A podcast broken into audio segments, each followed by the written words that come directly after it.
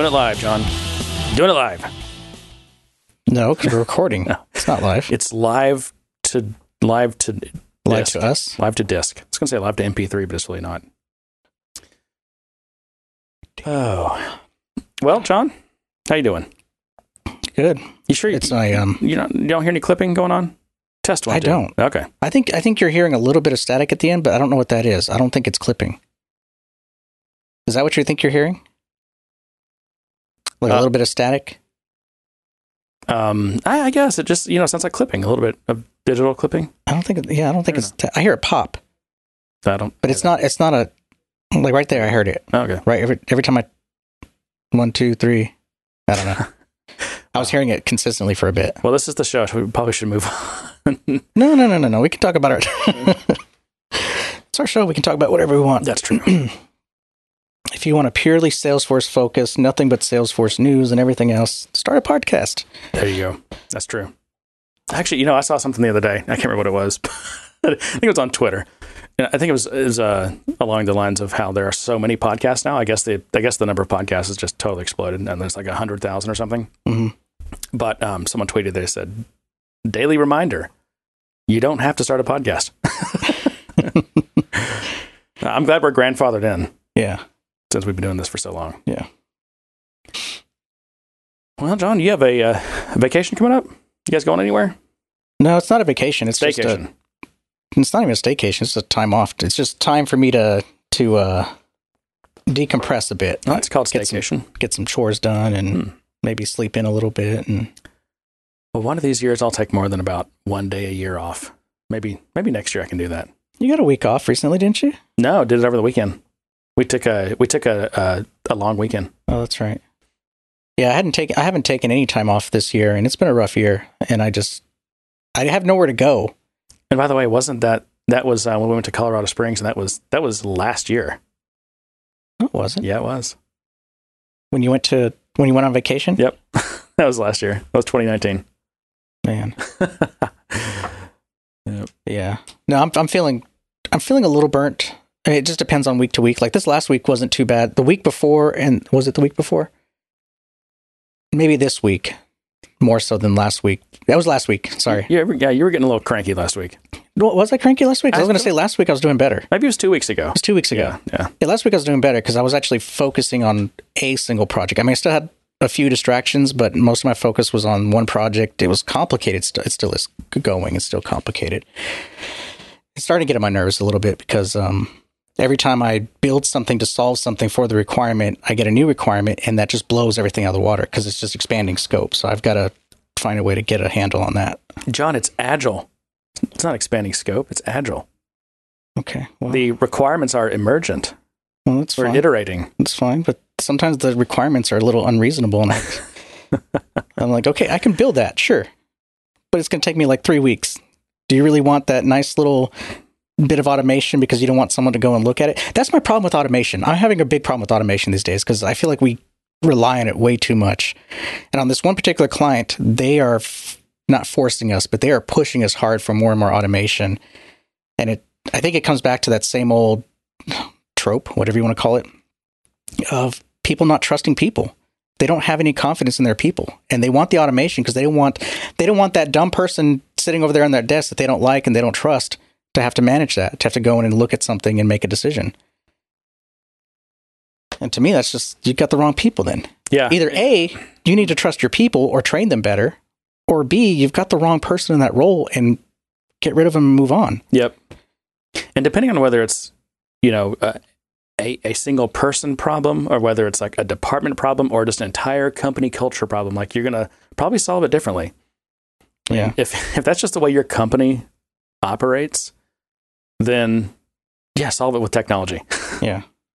But if you just have like one person that you're trying to literally build systems around because they're not the right person, then maybe maybe fix your people problem. Yeah, I mean, it could be as simple as you need more people because that person's overloaded. Yeah. Or that person just isn't able to do the job. Yep. But yeah, I mean, it's weird things like you know, if the if this if this record is created and this record exists and this record exists, then go and mark this as done or something. I'm like, well, somebody needs to look at those things. I, I can go and say the record exists, but I can't tell you if it's the right record or it's the right document that was uploaded or the. I can tell you a document was uploaded, but I can't open that document, analyze it, read it, and go, "Yep, this is exactly what we needed to, to in order to complete this process." So go ahead and mark this as done. No, someone has to go in and look at it, but they're bypassing all that because they want automation to to mark things, and I'm just I'm, I'm going automation crazy here Oh man, well, because then because then then how do you maintain it like we went from from a very rigid rule system we're not we went from a few handful of rules that were done in process builder which caused performance nightmares. Those got split up into vocable processes and flows got even worse moved it all to code but because of timing budget and everything else it was me hard coding those rules into the code.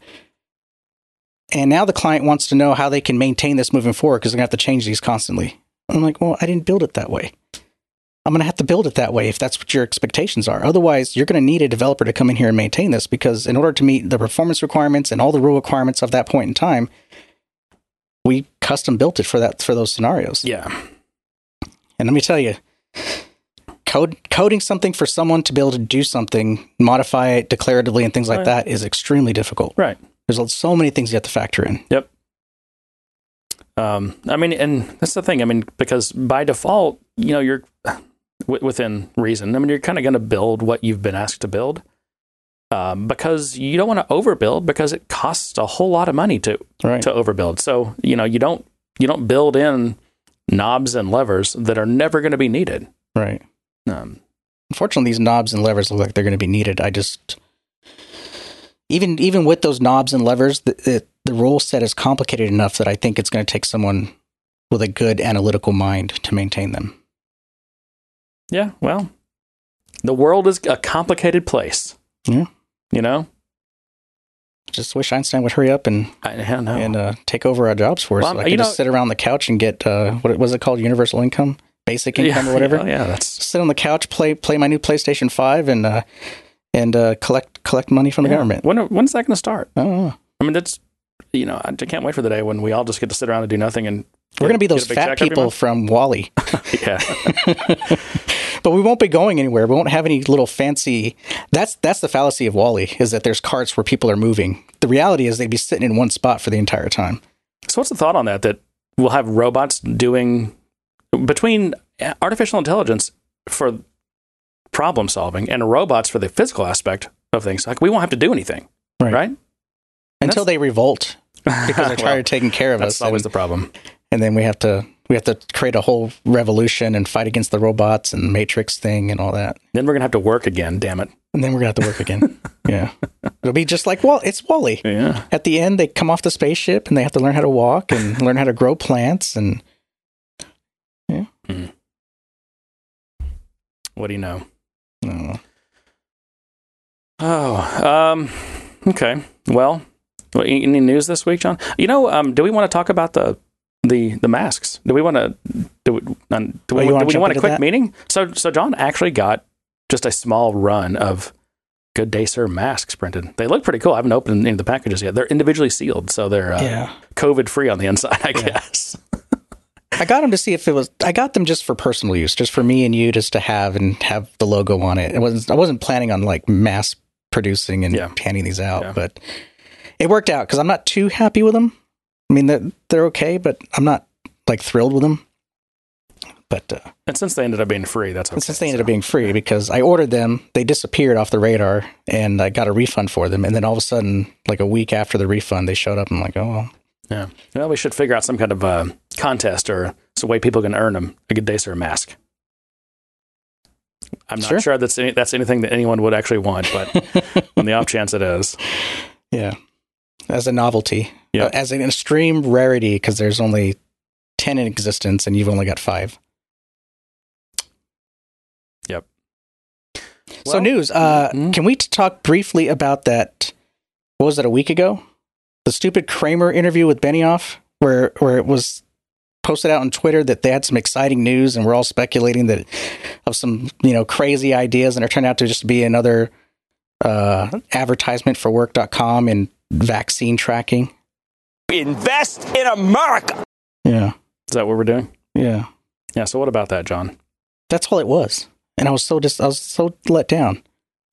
That was free advertising, It was more than free advertising. It was free PR. it was just uh, That the John actually it was grotesque. no the It was grotesque. there's a term for this actually. It's called earned media. Earned media. Yeah. And Benioff has earned him some media, some just uh, free again free advertising. Let's see what is earned media. Earned media refers to publicity gained through promotional efforts other than paid media advertising, which refers to publicity gained through advertising or owned media, which refers to branding. Wow, that was a weird sentence. Yeah. I mean, I guess I shouldn't expect much from Cramer, but especially when it's a Cramer Benioff combination because they're such buddy buddies. It's it's it'd be like you having a show, me having a product, and you inviting me on to talk about my product. Yeah. But uh, yeah, but trying to under the guise that it's just some some random interview. I. I think the only thing people anyone expects from Cramer is just entertainment. That's He's- all he is. That's what he really is. He, he's yeah. a he's a train wreck, and so it's you know it's like wow, I'm gonna watch that guy. That's crazy. You know. Yeah, I certainly wouldn't. I, I certainly wouldn't trust financial advice from him because this show isn't about financial advice; it's about entertainment. Well, he is Not that he No, could- he, it is about financial advice, but it's he's it's all about it for his own personal financial advice. He's telling you what stocks to buy and not buy. It's it's along the lines of these news personalities. They're their opinion column. They're the opinion personalities on on news where they they tell you the news. It's news, but it's telling you from their perspective and their opinion, kind of like us in Salesforce. Um, it's just like that. It's not it's not like a real fact based show. No, it's an S, what we call an S show. An S show. He has no idea how bad it is out there. He has no idea. He has no idea. But he is entertaining. He is. He is. Mm, I will admit that. and it is kind of funny to see him and Benioff interact because you can tell where they have like scripted moments and where they don't, like where things kind of just don't go per plan. Well, no, you can exactly. I mean, it's definitely a script, and you can tell when one of them accidentally goes off script, Right. and the other one has to kind of get them back on script. Right. I mean, we've noticed that several times. I wish I had an example. I think it's well, Cramer though. I think Cramer's the cause of it. I think Benioff has the plan. He knows what he wants to say. But Cramer, in in in his attempt to try to make it entertaining or mm-hmm. put his personality or spin on it, Well, he thinks he's got the, the skills to ad lib and then Yeah. and then get back on track, but Yeah. sometimes he gets a little lost in the weeds, you know. yeah, Well, let's see. Um, you know, speaking of Einstein, you brought up Einstein. Uh, is it time to put Einstein on uh, Death Watch? Mm, maybe. Well, so and um, I'm being uh, hyperbolic. I'll just put that out front right now. uh, I'm, I'm I'm trying to get some earned media, John. I'm, I'm teasing a story that's not really true, or is actually empty. Um, You're asking yeah, questions. but no, we so we had um, we've had some Einstein products in the past that have been killed off. The voice one and the doll, if the doll counts. Einstein voice, whatever that was, and some other couple other things. I can't remember. Um, but now Einstein Analytics, I believe, is, and I don't know. uh, This is the thing when you read the press release. So the story is is that Einstein Analytics is somehow going to be rolled into this some kind of Tableau thing, and also Tableau is either adding something new called Tableau CRM or it's becoming Tableau CRM, which is a whole other dimension of confusing because is Tableau creating a C- is it a CRM that Tableau has now? Or is it Tableau for CRMs? Yeah, so that's and how is I it, interpret Is it it. Tableau for any CRM, or is it, or is it just specifically Salesforce? And is it and is it and is it a way for Tableau to like because right now Tableau can't even access the Einstein Analytics database. What I think is that, well, if you've read the story and you have more information for me, then great. Then this is I, I Then you don't. can I mean, I correct me. I can pull the story up. but my my understanding or at least my imagination of what this is is that i think more and more capabilities will get moved over into tableau in terms of the analytics part of data analytics part of einstein will get moved into tableau and that tableau crm will refer to the the component that lives inside salesforce so it's tableau for crm Yeah. Here's my guess. Like, and so here, let me read the an exact sentence here. So Einstein Analytics will be renamed to Tableau CRM and continue to provide the best analytics and AI experience in the Salesforce CRM workflow. So I, I think this is, I I think the overall thing here is to unify the brands. sure eh, And I'll, and here's the other thing. I, I also think they're going to unify the SKUs because well i think they're going to unify the teams M- maybe that too. Although they are very different code base. I'm sure they're. I mean, they are ground up, complete separate code bases, probably separate, maybe separate programming languages. You know, it's it's almost like it's almost like saying, you know, when Salesforce talked about you know uniting Marketing Cloud and Sales Cloud, still is it's not now. We pretty much know no, it's never going to happen.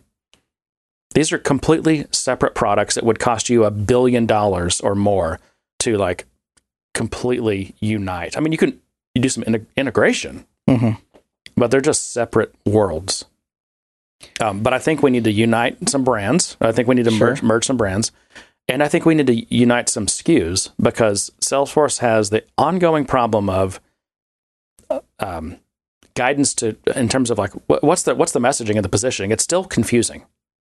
I mean, Sure. you know, the last thing that Benioff said was that Tableau was analytics for the rest of us or something like that, meaning it was, you know, simpler and more, you know, citizen, more democratized.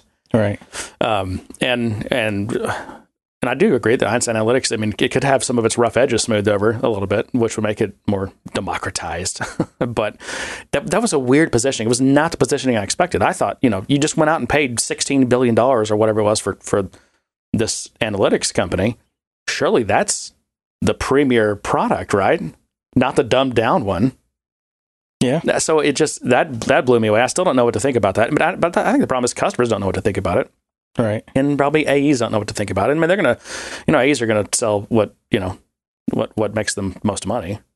So that's that's already a problem right there. It's just, there's too many different incentives, and there's too much confusion. And let's just unify. Well, yeah. I mean, which one do you recommend? I So- mean, do you do you recommend Einstein Analytics? Do you don't know. recommend the client go to Tableau? Well, I mean, there's, th- th- th- I think there are, I mean, there are answers to those questions, but the the the problem is we have to ask those questions. You know, if you dig deep enough and ask the, and ask the right questions, then you can you can answer that question of which is the right one. But it's just you know it's friction in the sales process, and it's it's a confusing message, and you're you're spending you know even though Salesforce is a big company that spends a lot of money, you're still spending your limited resources on a diluted and you know bifurcated message. Yeah. And w- wouldn't it be better if you just had Tableau Analytics or whatever it's called? And and wouldn't it be great if like and especially after Salesforce kind of like depreciates or amortizes whatever it would be like the the, the all the engineering they put into Einstein Analytics um, once that's kind of been paid down or whatever, like then just go ahead and merge them. Like you don't you don't need two separate analytics brands. And even though they still are separate products, you can unify them under one under one brand and make the integration better. So one thing they talked about is they're they're going to be allowing um, Tableau to to connect to the Einstein Analytics database. Right now, apparently you can't. Hmm. So that's kind of a weird limitation. Yeah. And then so over time, you know, you you over time you unify kind of the workflow, the the UIs, and maybe eventually one can could truly replace the other. But they're both going to have to continue to exist. It's just again the messaging is it's just too too much friction. So I think it makes a lot of sense if if you can if it doesn't take too much of a hit writing writing down or depreciating that investment too fast, um, to just unify them and and you know you don't have to worry. The, the client doesn't have to spend a lot of cycles in the in the in the RFP process or evaluation process to you know they don't have to evaluate both different systems. Mhm. They just you know oh you want our analytics okay here's the SKU it's the you know here's the license cost it's prob you know it's let's say it's just similar to what either what Einstein Analytics or Tableau would have cost you. Um, but now you essentially get this unified product. You get both. You get both. So speaking of branding, why why wouldn't they just change Tableau as a brand into something very Salesforce centric? Just call it Salesforce Einstein. And, and and that Tableau is winning the brand war here against Einstein. That's it. That's the other interesting part. Yeah. But I think it's because honestly, Tableau is just a it's just a bigger brand than Einstein is. I mean, Tableau had a pretty big has a pretty big name in the analytics space. I mean, one of the premier ones, I would say. Yeah. I don't know that. I mean, I think the technologies will still coexist. I mean, because Einstein, beyond just the analytics platform itself that has all the lens and, Mhm. and data stuff like that, there's other parts of Einstein, like the lead scoring analytics and your forecasting analytics and all that kind of stuff that's handled differently from data mining analytics, I guess I'll say, to try to differentiate the two. Um, so I still think that the machine learning aspect of it will exist, but do you think they'll continue to to use the Einstein brand for those other features, or do you think they'll let go of Einstein? Yeah, so Because they are paying a license for that. So I, I agree with everything you just said. I just want to clarify that is kind of what I was trying to say is that I, I you know, Einstein Analytics, it's it's going to stay. I mean, you know, you're not going to turn on Einstein Analytics, you know, next month and it's you know you're logging into a different place and there's not lenses and data sets. It's it's it's all the Tableau terms. It, that's not going to happen. Einstein Analytics is going to remain as an the functionality and the technology, the the infrastructure, and all all the things that make up Einstein Analytics is not going anywhere. What we're doing is cleaning up some branding and simplifying the SKUs and the message. And over time, yes, in improving the integration between the Tableau world and the Einstein Analytics world. And bumping the stock because it's a slow news cycle. yeah. They're up.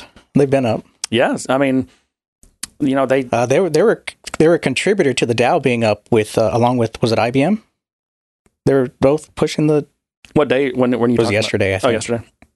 Well, then, um, and then Trump announced at the end of the day, towards the end, towards the end of the trading day, that the, I guess it was the the deal from the House of Representatives t- to do another, t- just money giveaway to American citizens. Um, that he Oh. wasn't he wasn't going to do that deal as it as it was written, Hmm. and that tanked the stock market. I mean, like a couple percent. Hmm. But I noticed this morning it was pretty much had g- gained all that back. But yeah, Salesforce stock. I'm I a mean, little nervous about doing another giveaway right now you know, because we're we're on the verge of new next gen consoles being released, and I can just see everyone taking that check and buying a new PS5 or Xbox. You know, pretty much my whole adult life, I've had concerns about um, our money supply not being pegged to anything real, Yeah. and and also our increasing debt and deficit. But at this point, I'm just I'm I'm kind of I've always kind of rejected the modern monetary theory, just the idea that, which I'm not going to do this any justice, but it's basically the idea that you know these federal these federal bank that these central banks um, are specifically the American Central Bank, but really the, the gen, that's just a general notion that any central bank, um, the money supply can completely be manipulated. It doesn't have to be pegged to anything. Um, and you can just kind of keep printing money and it's okay. And inflation's not going to be a problem. And, and, you know, governments can use that as a, as a piggy bank in a way. And that's, that's what we've been doing. I mean, and we don't, I mean, the question is like, is there inflation that's right underneath the covers? We just don't see it yet. And it's going to explode at some point Right. because I mean we especially after the whole the COVID thing hit and we gave businesses and people basically trillions of dollars trillions of dollars that's on top of our uh, existing like 4 trillion dollar a year deficit and now it's just like well I guess none of this shit matters I guess it doesn't matter Well, shoot, you took that to a serious place. oh well sorry Now my joke seems insensitive. I'm over here joking that people are just going to waste their money and go buy game consoles, and you took it to a serious place. Now I look like a jerk. but I'm, but you know it serves a purpose I mean it keeps money flowing No, it And- does. and it, it- does. And there are people who do need it. I mean, there are people who who are don't have the money to pay their rent. They they're on what the furlough kind of program right now, and and that's going to catch up people sooner or later. And so something does need to be done. I think uh, beyond just opening everything up. In in my in my opinion, I just. Yeah. I don't care if, if you want to force everyone to wear masks and stuff, but I, I like companies or small businesses to be able to run their businesses. I, that's it. I mean, we've always been told that the small business market is is what really runs our economy. yes and that and it was driving you know most of the growth of the economy has been small businesses for for really decades now I think it's a couple decades I mean, who else? Who, who's going to? What's Salesforce going to buy now? Because there's no more small businesses to buy. well that's no. How are they going to maintain their growth? I think there's a few left, John. And, well, we need we need to make sure we keep farming some small businesses so bigger companies can buy them. That's true. Anyway, um, so anyway, are we? uh, Do you have anything else to say on the Tableau Einstein merger slash Einstein Analytics death? At least the death of the name. I hope that that what comes with it is some knowledge. I, I'd like to understand kind of what the differences are a little bit more, what the positioning is from a Salesforce perspective. Like if we have a potential client who wants, who's interested in analytics, you know, what do we say? Where do we point them to, or how do we, how do we ask those right questions that says, you know what, you're fine with Einstein, or you know what, invest more in Tableau. You know, Yeah. I, I wonder because I mean I've been thinking about I'm I've kind of been working towards um, getting my Einstein Analytics certification. I'm actually assuming that exists. That's a thing because I've been doing a lot of the trails and Mhm. uh, reading documentation and doing all kinds of samples and things. Um, so, um, but yeah, I wonder. You know, what is there? Is that certification still going to exist? I'm sure it will. But it'll be called the Tableau CRM. Uh, Yeah, I mean they've done branding changes like that That's before on certifications, so well, I mean, I guess if you're Community Cloud certified, now you're going to be Experience. Cloud. Yeah. Oh, that, God, the, the naming, the the name changes. It's just I can't keep up. Well, we've been we've been, we've been doing this for so long. We know, know. we know that the name change is inevitable. I'm I'm, I'm surprised that we're still calling things clouds though. Could have swore that would have that would have uh Well, John, what about the the granddaddy misnomer of them all at this point? Salesforce. Yes, Yeah, that's one I think they wish they could change. You know it. It was the best name they could have had for about the first ten or fifteen years of their existence. But is it though? I mean, it still aligns with Benioff's vision, right? Oh, I, th- I think We it's on, we only do one thing, and that's CRM. Right? Is that what he said? Yeah. oh, that was a good prompt, John. It but- was, but but I don't have a search feature on my. Uh, I don't even know if I have that on my soundboard. Oh, here we go. Salesforce only does one thing, which is CRM. Duh. But I wish you could. oh, and Tableau, the Tableau CRM. See, they're reinforcing the CRM That's aspect true. of it. You know what? He's actually making that statement true. Yeah, He's going to rename, rename everything to something CRM, Tableau CRM, Community CRM, and everything's going to be CRM. CRM. Yeah, Commerce CRM, why not? all the CRMs.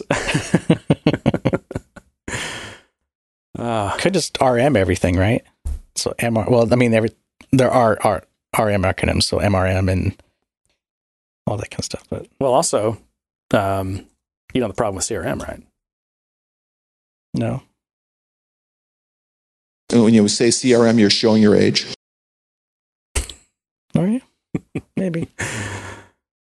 It's it's outdated. Who created the term CRM? Like Siebel, probably. Who um who was the big CRM back in the day? I think it was Siebel. I don't know. Because before that, it was just I'm not as old as you. Contact managers and and Salesforce automation. Remember that? Oh yeah. Now we're too dependent on automation. I mean, that was uh that was a foretelling of the future, wasn't it? Because back when we called it Salesforce automation, there was nothing autom- there's nothing automated about it. Yeah. Do you think we're more grounded and prac- practical back in the day about what computers would do for us? If you if you look back at old movies, old sci-fi movies, the systems weren't doing stuff for you; they were giving you information that you would then make decisions on. But now, all of AI is about making decisions for us.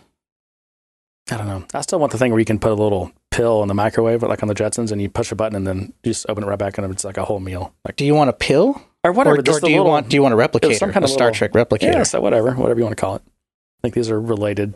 No, because you have to have the pill to You hydrate. do. Exactly. But the replicator, you can just have in your back pocket. Say, "I want some pizza," and it makes a pizza for you. I mean, I guess if it if it's got and then, and and because it's a replicator, you can be like, uh, "I need a fork because I'm a monster Now, and I eat pizza with a fork." and you replicate a fork, Right. and you can eat your pizza with a fork. well, you can definitely 3D print your fork. That's that's not that hard these days. No, no. no.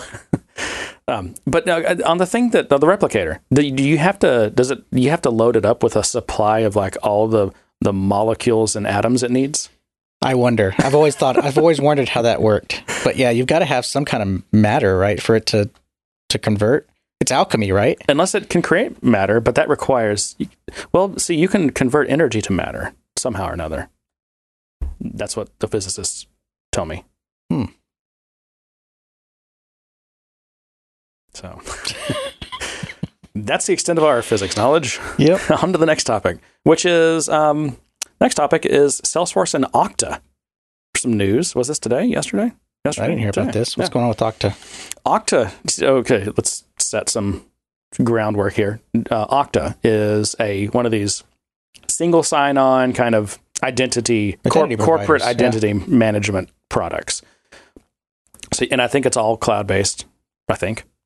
So anyway, you sign up with Okta, and it knows how to connect to like pretty much every SaaS out there, and and it can connect to all kinds of on premise things, and then you can do custom, whether it's SAML or OAuth or whatever.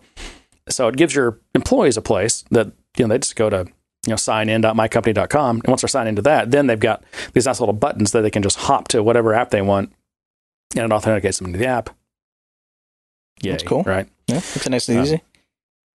And uh, fun fact, I don't know, I can't remember the guy's name, um, but the CEO of Okta, assuming he's still there, was a Salesforce employee. He left Salesforce to create Okta, and Okta's done really well. So, congratulations, dude. Um, but anyway, Okta and Salesforce partner to strengthen trust. Get it? It's almost like a. They're not like- Strengthen the trust site. uh, no, strengthen- exactly. I mean, there's so many. That's definitely a multiple meaning th- phrase there. But they're talking about, you know, okay, so the whole identity thing is, is about tr- establishing trust. Mhm. And so they're play, it's a play on terms. Anyway, uh, to foster trust and resiliency across their customer bases, Okta and, or no, sorry, Okta will integrate the Okta Identity Cloud, its independent and neutral platform, with SalesforceWork.com. Oh. I didn't realize this was a work.com thing. So remind me what work.com is because I think they've rebranded that a couple of times now. I always thought it was part of the platform, so I don't see why it's a separate thing. You thought work.com was? Yeah. Um, so what is, again, sorry, remind me, what is work.com? I don't know. I have to look now. Well, it was the thing they announced. I always thought it was just like their HR platform, but it was still on the Salesforce platform. It wasn't a separate system, not, was it? So it's not an HR platform. That's probably misleading because it's not like a, a workday type thing.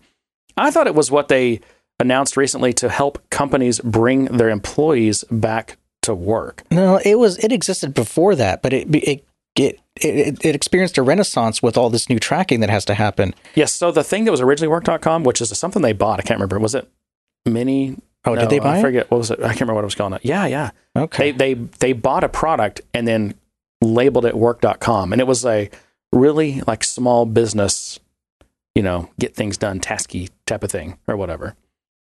No, and- that was something else, no, wasn't it? that was work.com. I I would I would bet some money on that was Desk or something like that.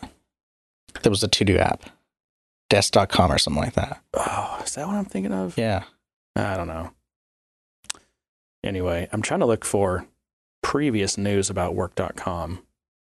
But so Salesforce rolls out work.com for COVID vaccines. That was kind of the new thing that they're they're even trying to sell that to like uh, governments and stuff.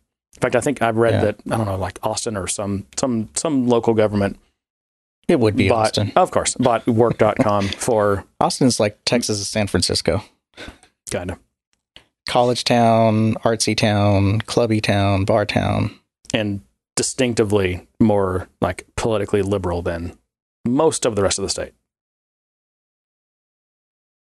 Um, anyway, so yeah, the uh, they, they- I guess they announced a, a major advancement to their Okta Advanced Server Access to accelerate scalability and compliance of cloud infrastructure. That was a word salad of nothingness. Well, if it was his own product, then that, I guess that kind of makes sense why you could have an announcement on work.com being a separate kind of connector. Yeah. Anyway, um, you know, the thing that I thought of when I read this was why are they doing this when they have Salesforce Identity? Do you remember when they announced Salesforce Identity? That was their Okta type competitor. That was their that was Salesforce's own single sign-on corporate solution. Yeah, but this is announcing the reverse. It's not that Salesforce can connect to other things. This is that anything that if you have Okta, you can now connect to work.com.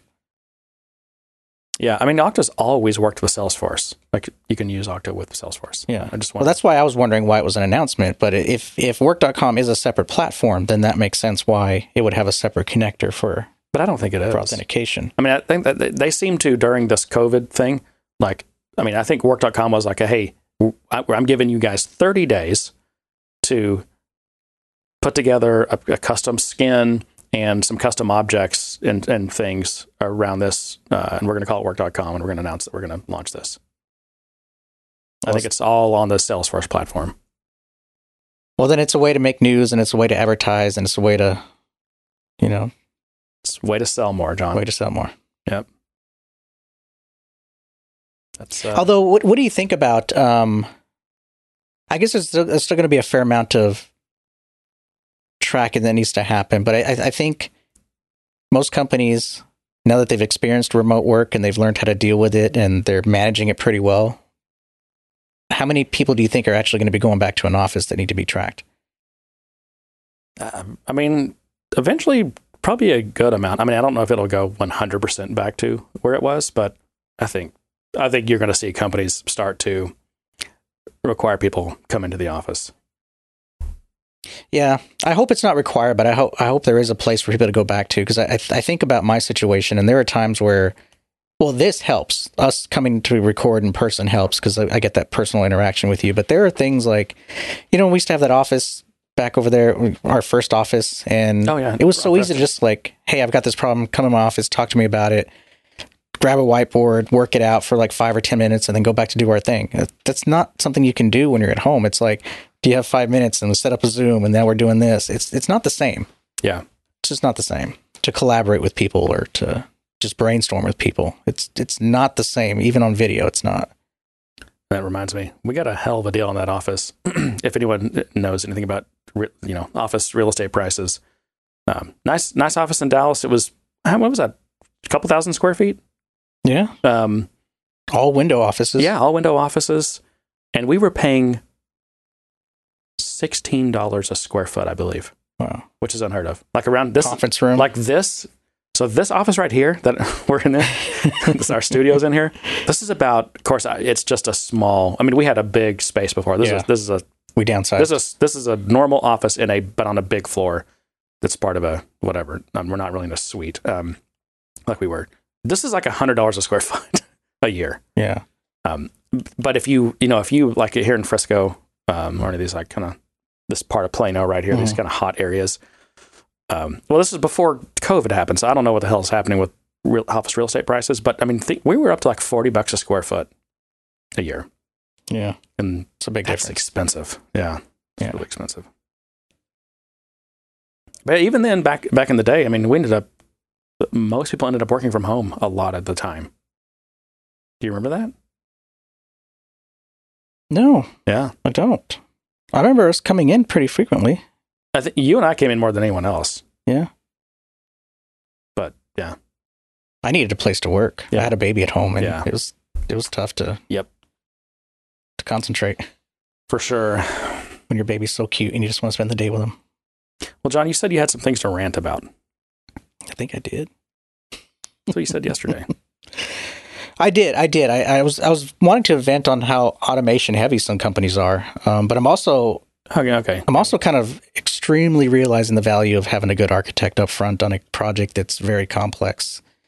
We have so many solutions right now that we, that, and I don't I don't necessarily blame us for it. I think that's a combination of both us and the client where things just weren't communicated well enough up front.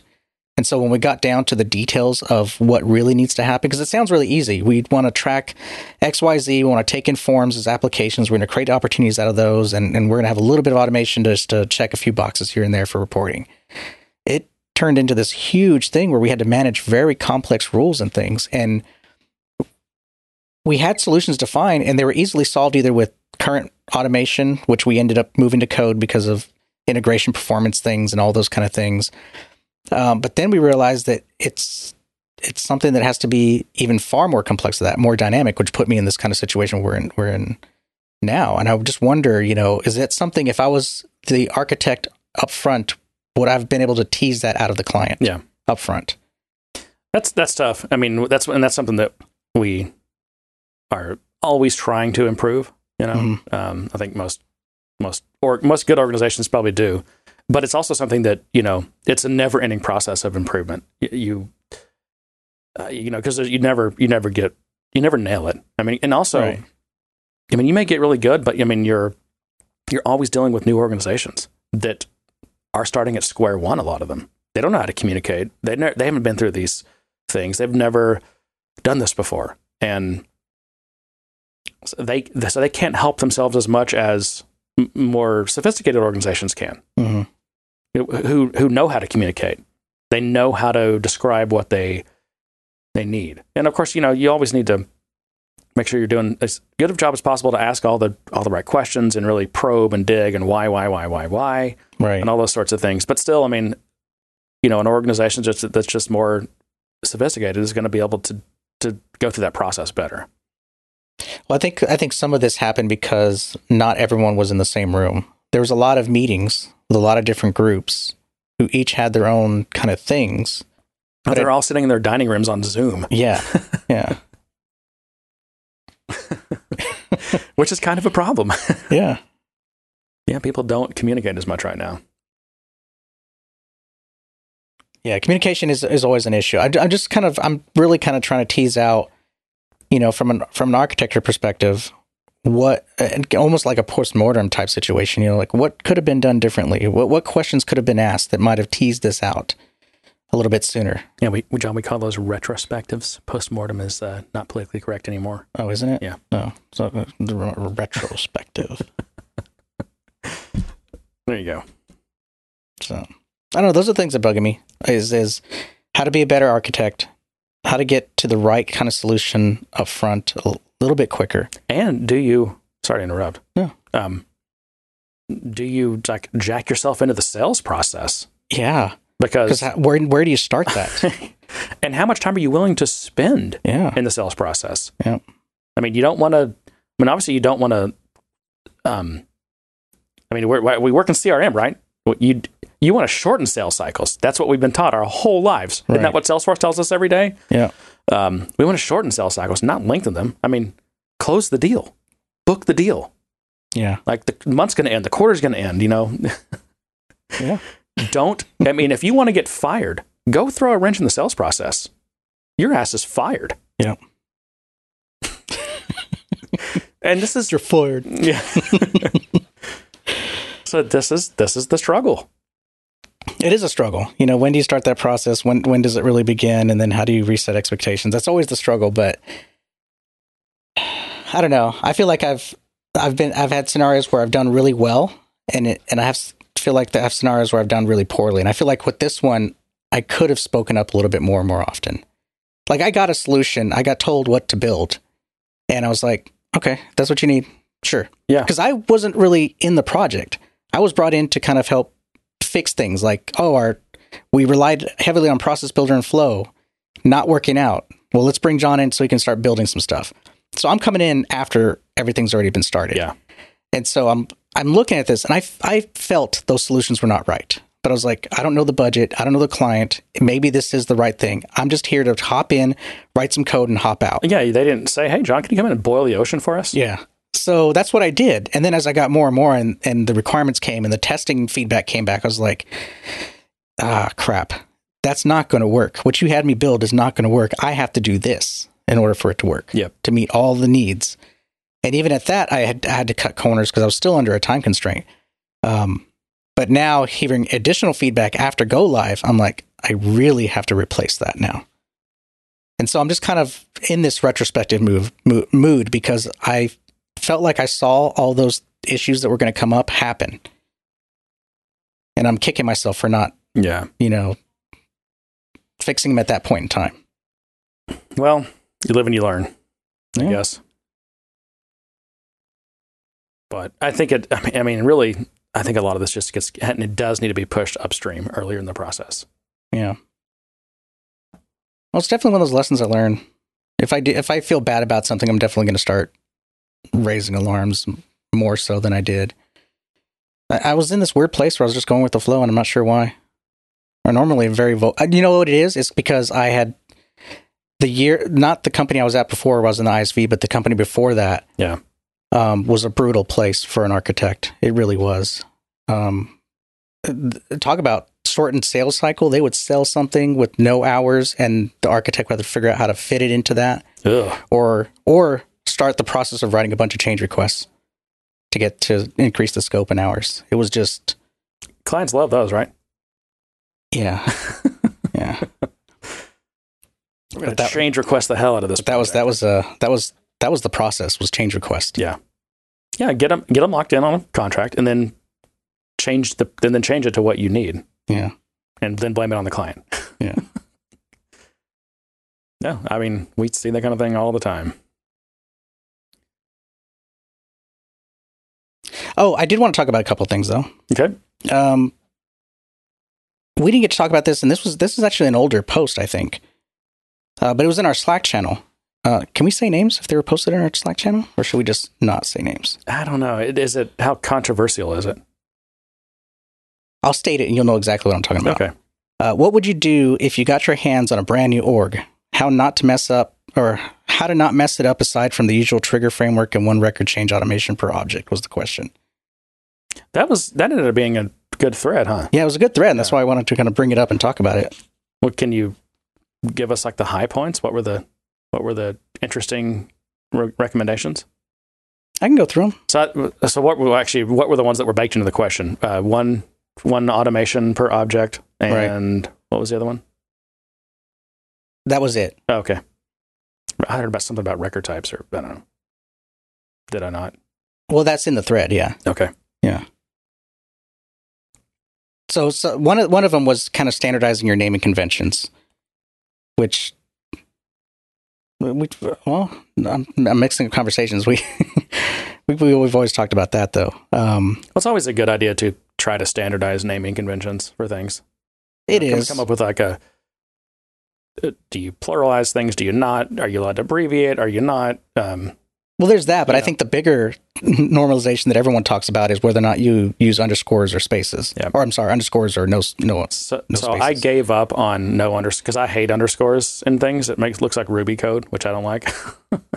I don't like it either. but I gave up. I just gave up. First of all, because well, two reasons. You know, Salesforce by default creates na- uh, you know names with underscores in them, and it takes additional effort to go and remove those. Right. Which number one, people aren't going to do, and if they did do it, they'd probably screw it up. Like they'd they'd be deleting underscores and they'd, they'd accidentally delete a letter too or something. You know. Yeah.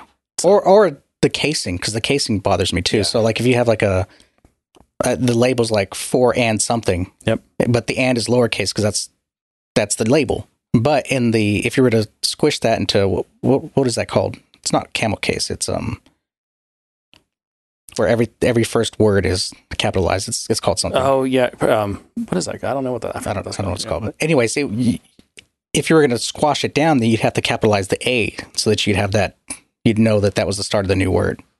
But, uh, anyways, Yeah, there's um another one was, uh, Pascal case maybe. maybe. Yeah, I think it's Yeah. Pascal case. And then you have um, what's it? Snake, snake case. Oh, what's snake case? I don't ever heard of that. Um, isn't that isn't that when you do underscores between words? What is? Yeah, Oh, is like, that what it is? mm, That's like it, that's what makes it look like Ruby to me.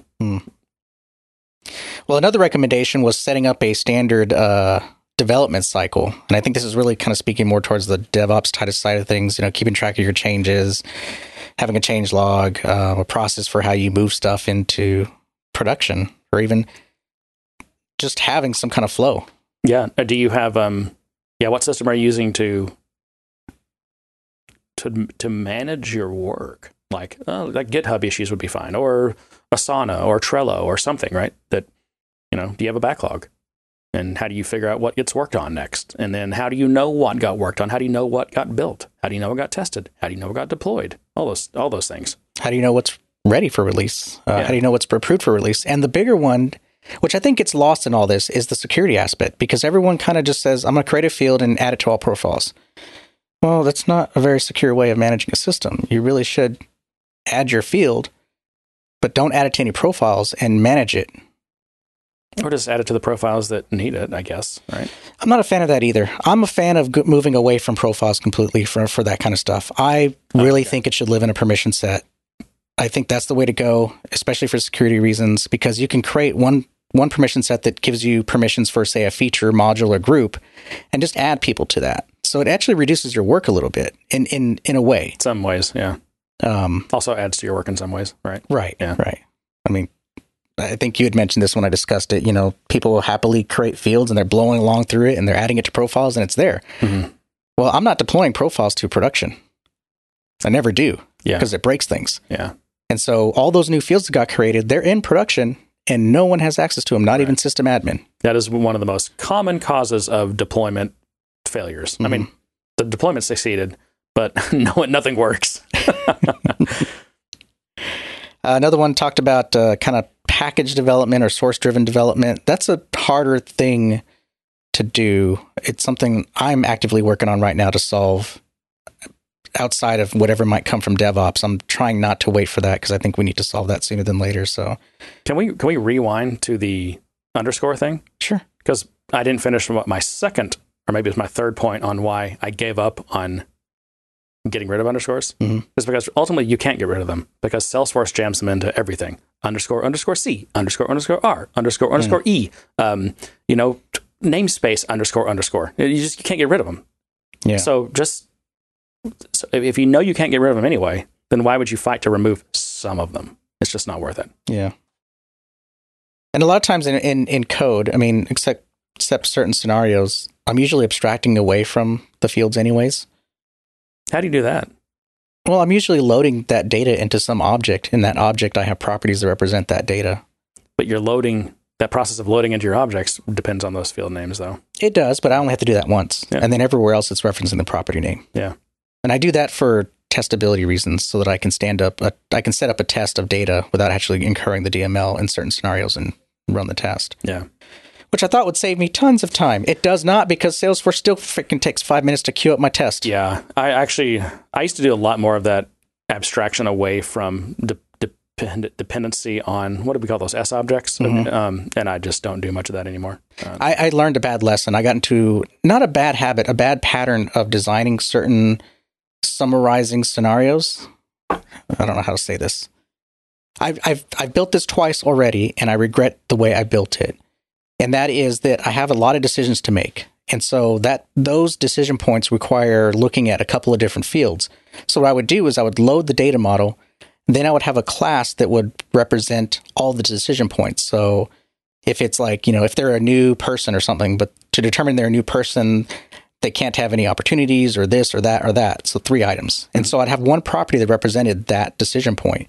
And I would then compile that and say yes or true. And what that did is that allowed me to evaluate something and dump it to JSON or something and see all the decision points. Hmm. And so I could debug if something didn't get assigned, assigned correctly because of some decision. I could look at the debug log very easily and see that. yeah. The problem came when I was trying to maintain that. Because then, in order to maintain it, I had to look at my decision. Okay, where did this go wrong? Okay, go to the decision, go to that property. Now go to the function that built that property. Now go find all the mappings for that. It just became this series of hops to try to maintain and figure out what was going on. So while in one way, it improved my ability to debug something up front, um, it also made it harder for me to maintain and change over time. So Yeah. I think I went overboard in a certain aspect with it. I liked the idea; it served my purpose. But then, when I came back to it after not looking at it for a while, that's what happened. Yeah. And that's the other consideration is like, okay, I, you know, I may think I have got some of the best abstractions in engineering, and maybe I do. But at some point, especially in the consulting business, I'm going to pass this on to other people that are going to have to deal with this. Mhm. And is it is it too much? I think if someone else looked at it, they'd be like, "What were you thinking?" Yeah. and I'd be like, "Yeah, I'm sorry." I tried something. Um, it works. It's good code. It's just it didn't work out. It didn't. How how would you say that? It was good at the time, but it didn't work out in the future. Yeah, like it- it just it just didn't was wasn't there. Yeah, and it's like, and, and if if this thing that you know you've built, if it requires, you know, some pretty some pretty strong discipline to maintain the conceptual integrity of it as it evolves, then what what is the likelihood that the people that will be working on this are going to be able to do that? Yeah, that's a good way of putting it. Yeah. Yeah. Mm, so that was that was a lesson learned for Yep. me. That's a recent one too. Uh, I know we're running short on time, so let's move this along. Uh, this was a weird recommendation. uh, no record types was one of the recommendations, which I th- I kind of agree with. I think people go crazy with record types. They, they, some well, some people do go crazy with it. I mean, I've heard people say that you know every object gets a record gets record types. I'm just like, wow, that's a horrible principle.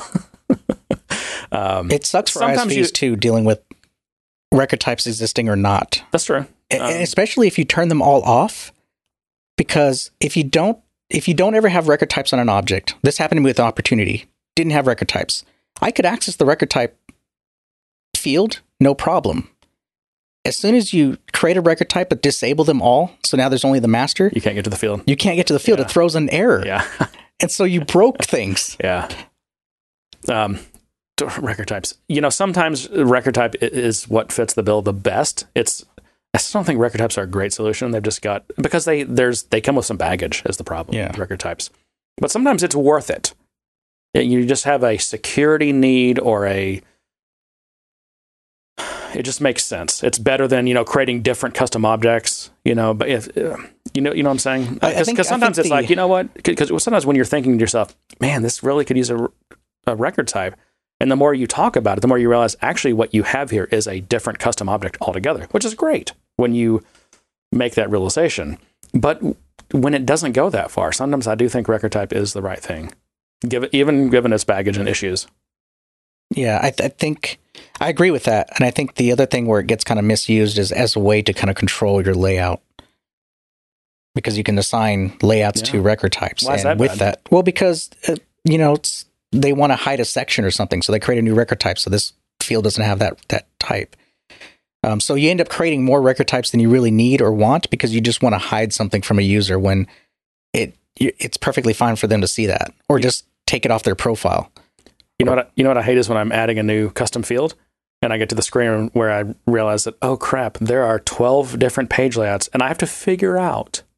Not only, have to fig- not only have to figure out which of these page layouts needs that record, that needs that field, because also that involves sometimes, depending on how these things are configured, going to each page layout and seeing what record, which profiles it's assigned it's assigned to, mm-hmm. and only then do you know which page layouts the, the custom field should get.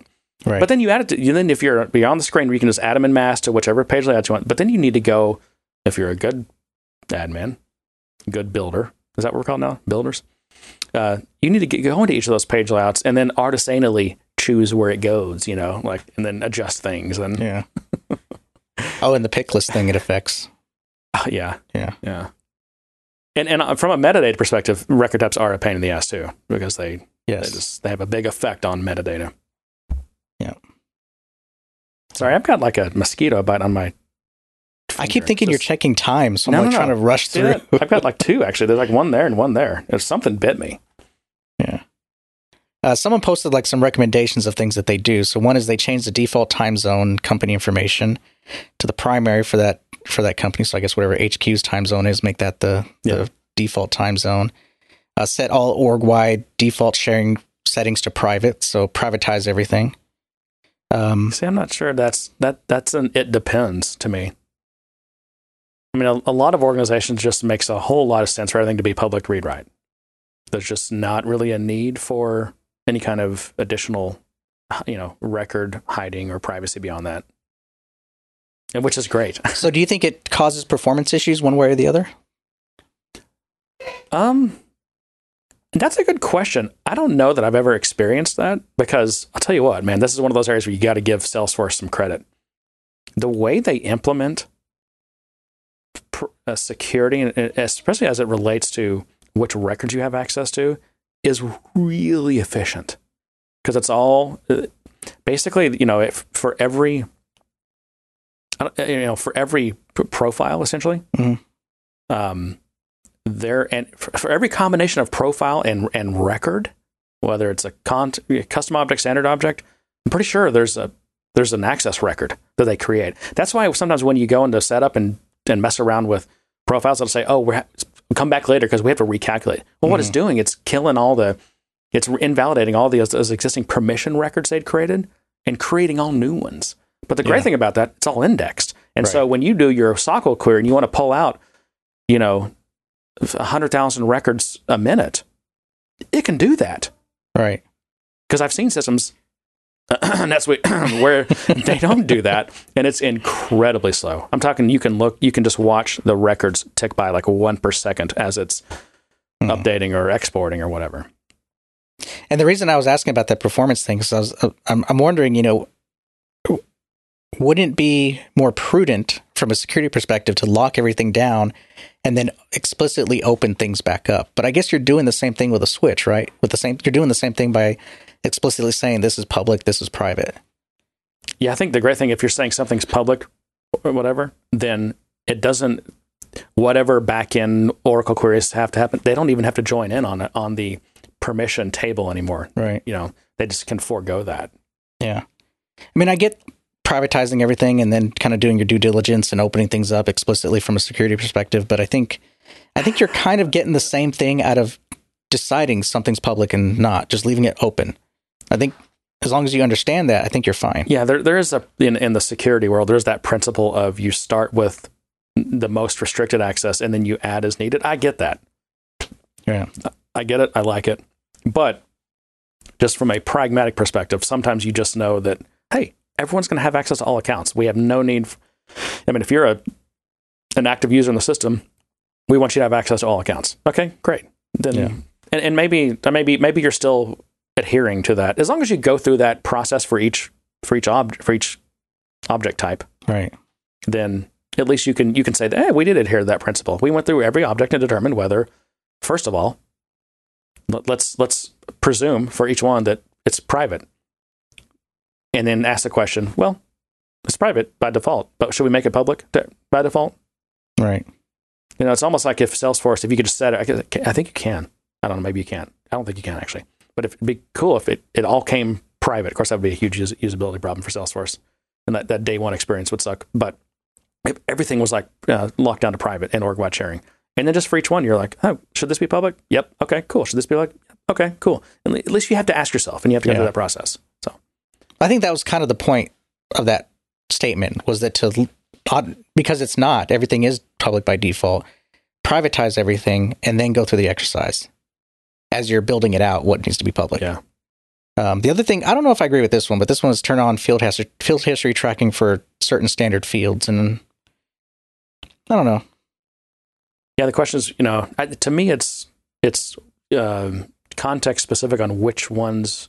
I mean, yeah, sure, turn on field tracking history for the ones that make sense for. But I don't, you know, I think that's a that's always a context specific que- question you have to ask. I, I don't think Yeah. there's any standard fields that are, or maybe there are. I mean, do you have any thoughts on like what standard fields come out of the box with like the CRM objects that just should be? Because there's some that already are that are obvious ones like opportunities Mhm. like stage, close date, those I think automatically are history tracked, right? Yeah. So those make sense. But are there any additional standard fields that you're like, oh, that should just always be tracked? I don't know names of accounts, uh, account numbers, uh, Yeah, maybe. contact phone numbers, and emails. Because I mean that's contact information. Yeah. um, yeah, uh, yeah. Is it important to? I don't know. I'm a, I would say if anything, like maybe owner, record owner. It's like a standard thing that like just would always be good to see that history of how a record has changed ownership. I don't know. A lot of it just seems like it's be noise. I I, I think field history Right. tracking without an intended purpose is just noise. I agree. And and especially considering that Salesforce is not one of these systems that because some systems, I'm sure you worked with systems like this, every change to every field or column in a Mhm. database, actually it all goes gets put into audit, basically audit fields, history tracking fields. Every single column in every single table. Yeah, I've worked with systems like that. Yeah. But Salesforce doesn't do that. You know, it's it's kind of by default you don't get any, and you know you can add. I think the, the standard limit's like twenty. You can add up to twenty uh, fields per object to to be tracked. So it's definitely something that you know you can't have everything, but we'll let you have some. So you need to think about which ones you want. Right. Um, going down the list, a lot of them, a lot of talk about record types and managing that, um, managing pick lists as well. Um, are you a fan of a pick list versus glo- global pick list? Do you have an opinion on when to use what? I mean, I think you know if it's if it's a I use Salesforce term. It's a, if it's a value set that is going to be common and shared across different fields, then totally. Sometimes it's hard to know whether it's going to be one. so, and then you got to uh, change it, and that that's a field type change, and that's one of my no nos on the on the Yeah. best I mean, best it- practices for release management is don't change things. Is it is it premature optimization to make every pick list a, a global value set? Did you hear what I just said? No. I said my best practice for release management is don't change things. Oh, that's hey, you know what? That's not a bad idea. That was a bit of a Freudian slip, I think. I don't know. I think it's. I don't know. You know, if you don't want to get in car wrecks, don't ever get in a car. if you want the best released experience, Yes. just don't change it. I can guarantee you zero release failures. Just don't ever release. What I meant to say is is don't change things like types and things like that. You know, you should create new fields and, and point things to them because it's it's a it's a, it's a bitch for. I'm trying not to curse. It's it's it's difficult when you're trying to deploy things because Salesforce doesn't see that you changed it. It just sees a new. Well, it saw, it saw that as a change, but like if you change the API things, um, it's hard to deploy, and it's also hell on your version control as well. Yeah. What is it? Uh, uh, Isn't there some saying that's like the best line of code is the one that didn't have to be written? Yeah, there's some languages that don't let you mutate the language at mutate variables at all. Well, it's functional. You can lock functional down. Yeah. No, no state. I Yeah. still don't quite fully understand that, but Well, it's the idea that with these languages, most bugs occur through state mutation, Yeah. and that if you don't ever mutate state, then you're killing like eighty percent of your bugs. Yep. Yeah, that's. I think that's one reason why most programming languages nowadays, like for example, strings are immutable. Right, You do a replace or whatever, you know, you get a new string, right. which is Memory be damned. well, that's and that's why you also you have things like um, a lot of languages have a, an, an abstraction that's kind of higher level than a string. It's like a like a, a sequence of characters or whatever, and you'll have like string that implements that, but it's but it's immutable. But you'll have something like a string builder or string buffer Right. or whatever that also implements it, but it's a, the mutable version of it. So because you know if you're building up, if you're doing a, a buil- building up like a big st- string through a lot of steps, Mhm. it's a lot of churn on the heap Yeah, um, and just garbage collection if you're if you're getting an immutable string back at every step. right. Yeah. Well, we got any more, John? Any more of those? Because if not, we can wrap up because I'm getting close to my Your cutoff? yep my limit. Yeah, I think I think that's it. I think there's a lot of kind of discussion on the points from that thread about the points that were already mentioned.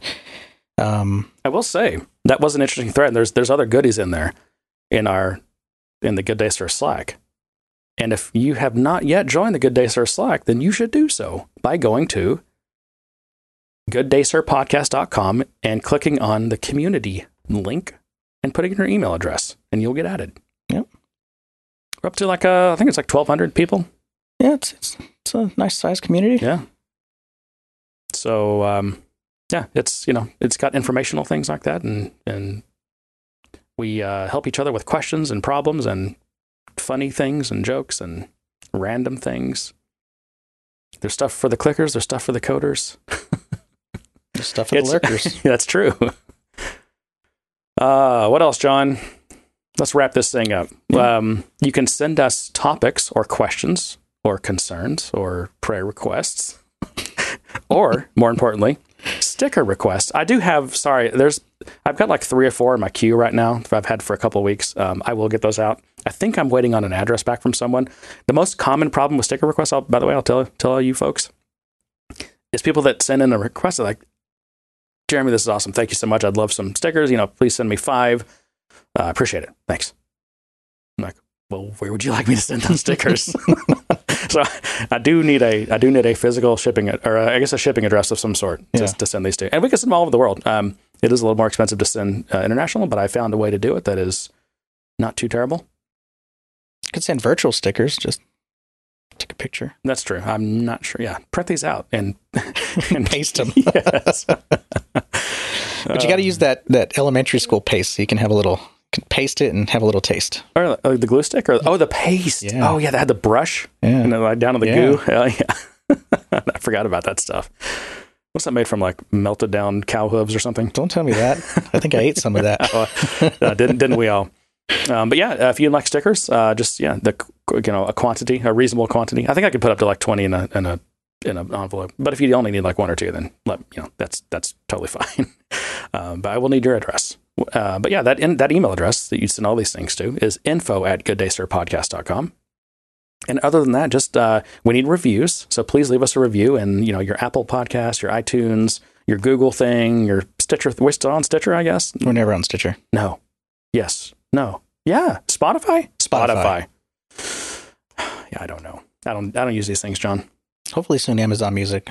I Yeah, that's that that's. out, I hear so many people talking about that. That's. I guess that's a new big thing, huh? I guess. Yeah. Or Mhm. Amazon Podcast, or is Amazon Music? What is it? It's Amazon M- Music, but there's a podcast Okay. section in it. Yeah. Yep. But uh, We're just trying to be everywhere, yeah, everywhere we can be. share us on the socials. You know, it's a, it's a, it's a, it's it's one of these steadily growing communities, but I still feel like it's in in in comparison to the size of the Salesforce ecosystem, we're just a little, we're just like a little a little fly on the on the cow's butt. That I was waiting for fish in a pond, but oh, that too? fly on a cow's butt. Is that a Texan thing? It's got to be a Texan thing. You know, sure. Hey, man, I kind of grew up on farms here and there, Texas and Kansas. So So you learned where how to navigate the fields. Yes. Mm, Yeah, exactly. I remember, man, there was this, I'll never forget this, seared in my memory. Um, my sister and I are walking, and she, she's got sandals on, and she steps in a fresh cow dropping, and she screamed and kicked, and her sandal probably shot a hundred feet into the air. That was great. You had to go get it. There's also the time, no, there's also the time when uh, the bull was chasing us, and my sister ran. She couldn't, it you know, the electric fence is just like one wire. Mhm. She didn't see it. Yeah. Oh, At full speed, because we're running from the bull, yeah. full speed right into this, into the electric fence. Well, anyone who's grown up a farm has been dared to touch that at least once. oh, yeah, that's And not, it's no big deal. I mean, Yeah. I've touched it many times. Yeah. My grandpa told me to uh, convince It's, me. isn't it always an uncle or, or No. someone you trust that says touch that? Oh no, my grandpa convinced me to pee on it. He's like, "Oh, if you pee on it." so I've, I've done that. Uh. yeah, I don't. I'm just amazing that I was able to have kids. Uh, to that I say, good day, sir. You get nothing. You lose. Good day, sir.